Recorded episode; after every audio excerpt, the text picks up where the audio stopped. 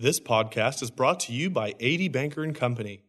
They help you meet your insurance continuing education deadline in ways not as boring as you'd think.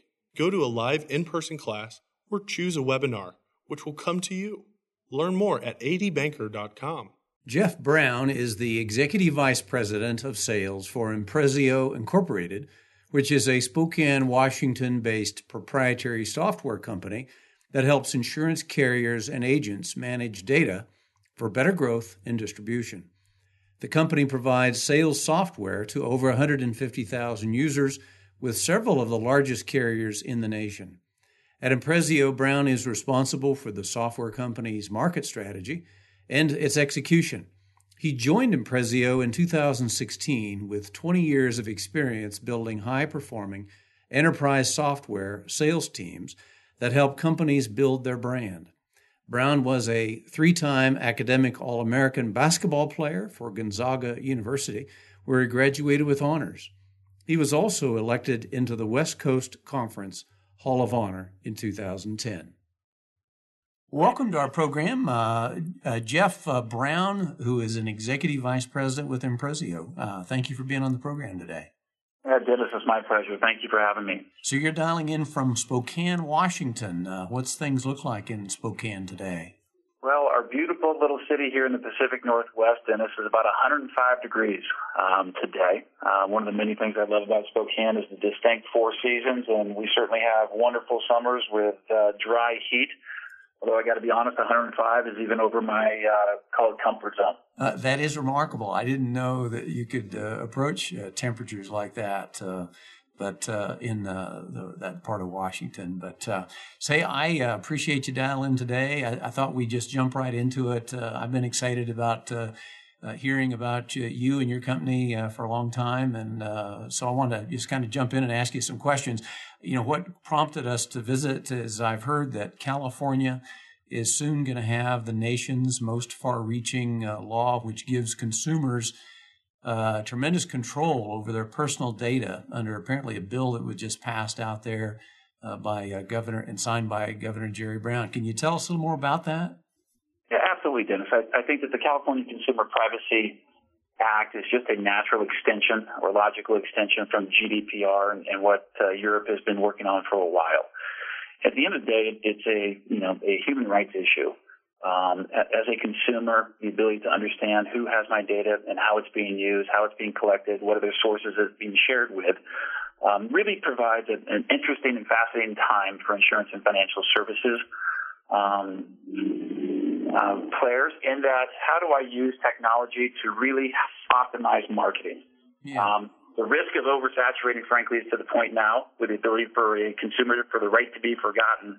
Um, if I don't do that well, I really run the risk of of, uh, of compressing my, my marketplace.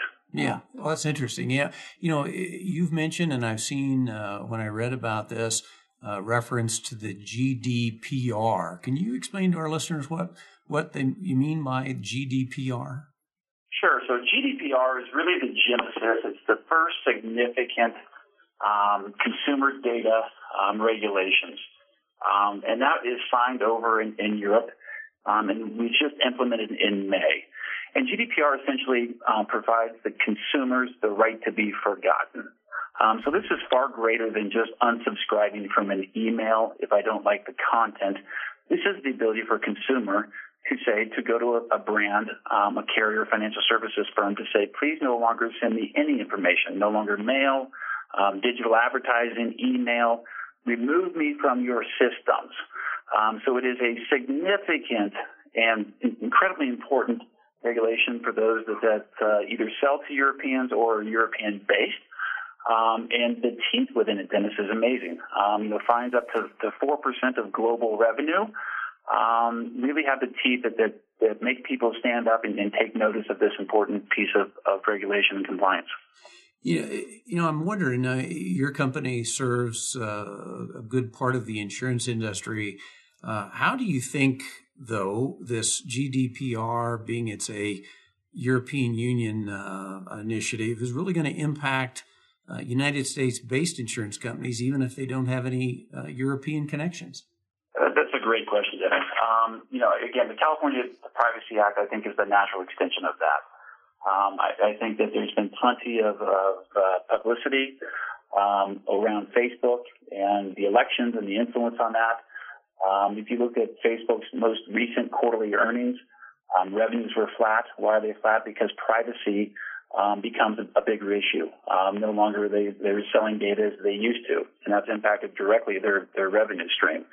Um, so if you, if you use that and take a look at data and how data is being used within insurance and financial services, it really comes down to how do I do a great job of connecting with consumers in a way from a customer experience perspective um, they view it as valuable. Again, going back to um, if I'm oversaturating with them, if I am sending out marketing materials that are, that are not contextually relative to them, it's really about a theme of being intentional um, and really about evidence-based marketing. What's working well? Um, how am I resonating with, with my clients and prospective clients? And doing that in a thoughtful, um, sequenced way. Now, you know, what kind of steps, uh, you know, uh, can insurance companies and agents take uh, to comply with this uh, legislation and and not be open to some of these uh, pretty uh, stringent financial penalties? Yeah, first and foremost, right, it's all about um, becoming compliant. Um, so having um, data privacy officers and, and, making sure that consumers are very clear um, with, you know, upon request, what data you have, how you collected it, what you're doing with it. Um, outside that, I, I think the real magic um, of, of, the competitive advantage that this this regulation provides smart marketers is really again going back to that customer experience. Um, if I have a bunch of customers that, that I've reached out to in, in a non-synchronized or orchestrated way, that's going to cause them to unsubscribe, request to be forgotten, understand how you're using your data. So it's about how do I streamline those touch points. Um, again, from a, a, marketing perspective, from a brand perspective, how do I grow my business um, within this new ecosystem of, of data, data, privacy and uh, compliance? So you've talked a bit about that uh, retaining that good client experience. Uh, what's some positive? Uh, you know, I, we got to take these things like we do most things in the world. A change is going to happen whether we are for it or against it. So we have to kind of search for the positive. What's the positive impact for both the business marketer and the consumer here? Yeah, absolutely. Um, let's start with that's a, that's a, great question. Let's start with the consumer first. Um, you know, from a customer experience perspective, um, I, I, think we all um, are open to uh, being exposed to products and services that make my life better. Um, I want to understand that. Um, what I, the unintended consequence, perhaps, of, of this new regulation is being shut off completely from those products and services which would make my life better. Um, but the earlier point that, that we were discussing is, um, you know, I think in today's world, there's trillions of emails that get sent out, and of course, digital media and marketing, um, and all sorts of touch points that I think as consumers we're all overwhelmed um, with all those reach outs and touch points. Life is, is more complicated than it used to be. So this is all about um, brands being really intelligent and intentional about how to cut through the noise. Um, when is the right time to reach out with the right product, the right service, the right time over the right channel to really connect and become that trusted advisor? If that's not done well, I really think that the customer experience is, is not what it will need to be. Um, and I think as consumers, our expectation of how brands interact with us will continue to get um, more precise, and our expectation, frankly, will go up. Um, so I think from a customer experience perspective, there'll be some unintended consequences. Um, but by and large, I, I, think that as consumers, we all, um, our data is our data. I, mean, I think we all view that as something I should be able to control. Um, and when we see data breaches and, and you know, selling of data, um, and all, you know, the elections and, and, and so forth, I, I think we all get very concerned, um, and rightfully so, about what, how our data is being used. You know, on the company side, the insurance company, how do they use the technology and and you know keep their brand awareness in front of the client and, and win customers and keep customers without becoming a nuisance uh, and and costing them in the long term? Yeah, at the end of the day, that I think is the, the core question, Dennis. Um, and we're working on some really interesting things here. Um, first and foremost, our, our technology, you know, is privacy by design. So being very thoughtful of, of how we do that from a system and architecture perspective. And then we're working on um, technology. Um, one of the, the, use cases I refer to as Goldilocks. Um, so the Goldilocks zone, of course, is right. How do I create an, an, ecosystem that's not too hot, not too cold? How do I keep that customer touch point, the continuous engagement?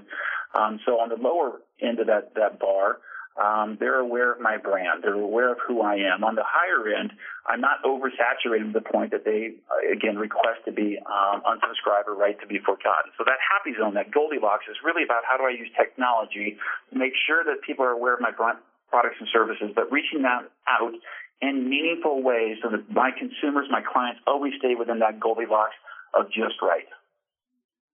So, uh, Jeff, uh, how do you guys manage the marketing compliance uh, from a corporate home office perspective, uh, but still uh, provide the local agencies and producers the market flexibility that they need to better connect with their local market?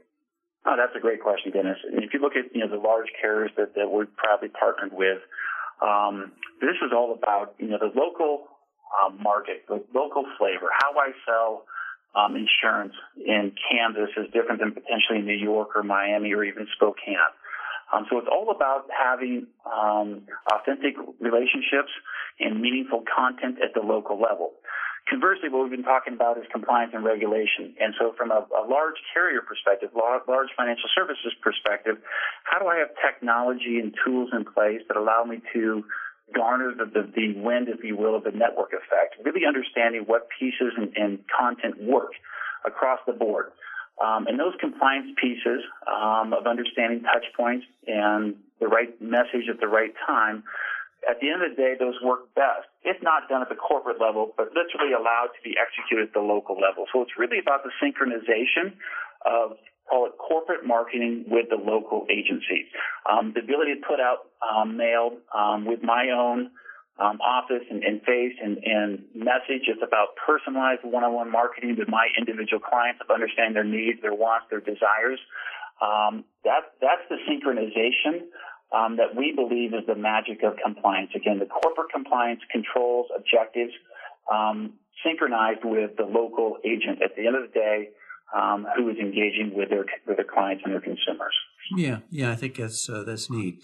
Uh, you know, from a larger brand consequence, I mean, this is something that every principal, uh, whether it's carrier or a large agency, is concerned with, and that is uh, the, the brand consequence of, say, a rogue agent who potentially alienates their customers to a point of them asking to be uh, uh, removed or forgotten. you know, what's the implications there? Yeah, it could be as you know as, as simple that the, the concept of again an agent that doesn't have tools, um, whether they're loading up you know tens of thousands, hundred thousand, million different prospective clients into an email tool, and at worst case, all of a sudden my email is on the spam filter and I can't get emails through. On the most severe case, this is going back to the right to be forgotten and consumers opting out. Um, so how do I put those corporate controls in place to really allow my agents to be thoughtful in their approach? How do I provide the ability to allow them to scale their business and use their time more effectively? How do I increase their their ability to have FaceTime, meet with clients, and doing those things they love while automating the back end of those touch points? Um, so the, the risk, if you will, of you know a rogue agent sending out non-compliant marketing content or in a matter which is saturating consumers and, and they're unsubscribing, therefore their their, their uh, market size is now is compressed or, or that's a real risk. Um, and I think that we're unique in our ability to, to marry the needs of corporate with the local agent. Yeah. You know, I mean, we're all uh, dealing with, I guess, what you describe as a uh, new uh, data compliance environment. Who are the winners uh, with these kind of rules coming about? I think the winners are clearly um, those brands, um, those agents that use technology.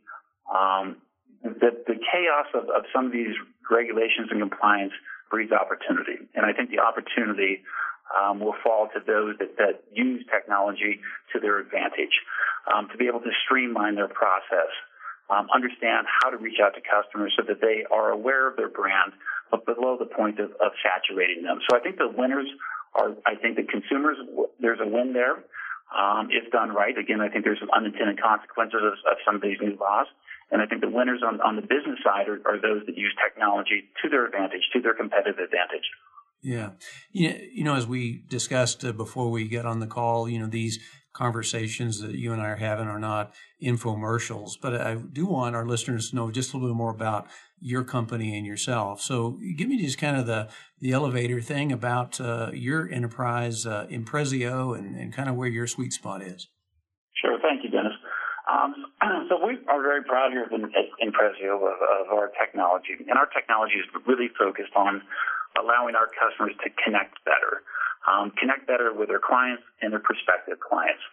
Um, we're proud to serve three of the top five carriers in the U.S. We have a, a worldwide partnership with Infosys, um, who has 300,000 employees worldwide. They're building a center of excellence around our technology. Um, and this is all about, you know, leveraging technology um, to inspire behavior and uh, allow producers and agents to grow their business. Those that use our technology see a significant growth in their premium um, or their revenue, and that's through you know more efficient and effective customer acquisition, um, cross selling, and retention. So you've been in the the business uh, a number of years. How did you get into uh, uh, the business in, or what brought what did you do before, and what brought you to the business that you're in today? Sure, I've been in software, Dennis, for um, 20 years. Um, enterprise software sales, um, and previous to Imprezzio, I was an early equity investor with another software company here in Spokane called Next IT. And as an early equity investor, was certainly not looking to make any sort of move, um, but knew a couple of shareholders here at Imprezzio. And what was interesting to me at Imprezzio was how they had these very large customers without a legacy sales team. Um, and the riddle that I was intrigued with was, was the technology that good that with the right sales and marketing go-to-market strategy with the right team, um, could we go um, grow this business? And that was a riddle, frankly, that intrigued me. Um, so moved over to Imprezzio just over two years ago, and Imprezzio is exactly what I was hoping to be, which is amazing technology, amazing team, and it's been um, incredibly exciting to see the market momentum that we've been able to build um, through partner ecosystems and, and new clients um, that we've been onboarding here at Imprezzio. So I uh, I did before I have to admit and confess before I got on the phone I wanted to know more about uh, you uh, and your background. I understand that you used to play basketball. Uh, that uh, that you're a local product of Spokane from uh, Mead. Are you the pride of Mead Senior High? I'm not sure about that, but I certainly played a little bit of basketball back in the day, um, and played at Gonzaga University. Um, I will I will preface that with uh, that was before Gonzaga was uh, on the national stage that they're on now. But certainly, uh, greatly enjoyed my time.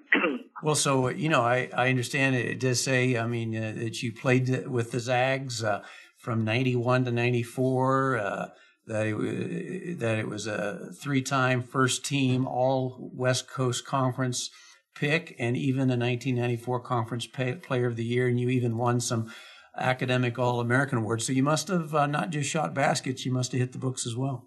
No, that was important to me. Um, you know, the thing I'm probably most proud of is, is certainly what Gonzaga has become on a national stage. Um, but the you know the combination of academics and athletics was important to me, Dennis. Um, I grew up in a family of educators, and so education was always important. Um, and I really took pride in, into wanting to have a, a successful career um, when I did get done playing basketball. So being a three-time academic All-American, academic all American of the Year, um, really helped set the stage for, for my career past basketball. Um, and there was, you know, a ton of life lessons that I, that I take that are core to me, um, that I learned while playing at Gonzaga. Um, and, uh, you know, trying to be a great teammate, um, being very organized, um, and, uh, working incredibly hard are, are things that I think are tenets that, that help me, um, and would help anybody in their, their career that, that, that they pursue. So, um, you know, I wouldn't trade my time at Gonzaga um, for anything in the world. And uh, again, it's it's you know after Gonzaga, I played overseas for a handful of years, played in Spain and Belgium, Argentina, and Australia, and then got in the software business down in San Diego, and wanted to move my young family back home, and uh, was looking to acquire a small company, and that's when I became an investor in my previous software company called Next IT. Neat. Uh, say, you know, as we get on in our years, sometimes the stories get more generous.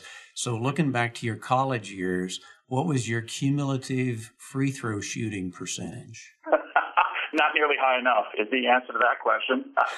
so, uh, that uh, you know, I, I will admit that if uh, you know, those the stats and, and all the things that you know, again, I was uh, blessed to be able to to spend time in the court. Um, what I'm most proud of is the, the, the what that program has become. Um, I'm most proud that the program now, you know, playing in the Final Four and being a national program. What I'm most proud of is that they've done that and have not changed the ethos um, of what that program stands for. Yeah. Um, and, and, that to me is, is something that is uh, you know unprecedented in, in, recent college basketball history.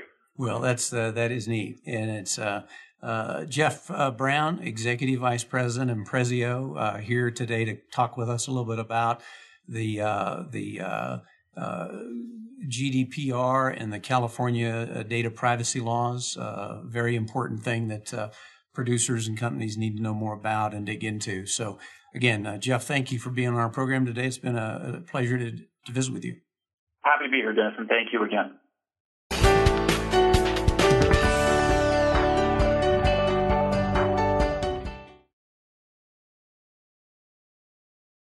Oh, hi, you're still here. If you are interested in reaching thousands of licensed insurance producers across the country, why not consider sponsoring a guest podcast? If you had sponsored this episode, we would be telling thousands of listeners daily about you and your company. Find our contact information to request prices and availability at insuranceradio.com.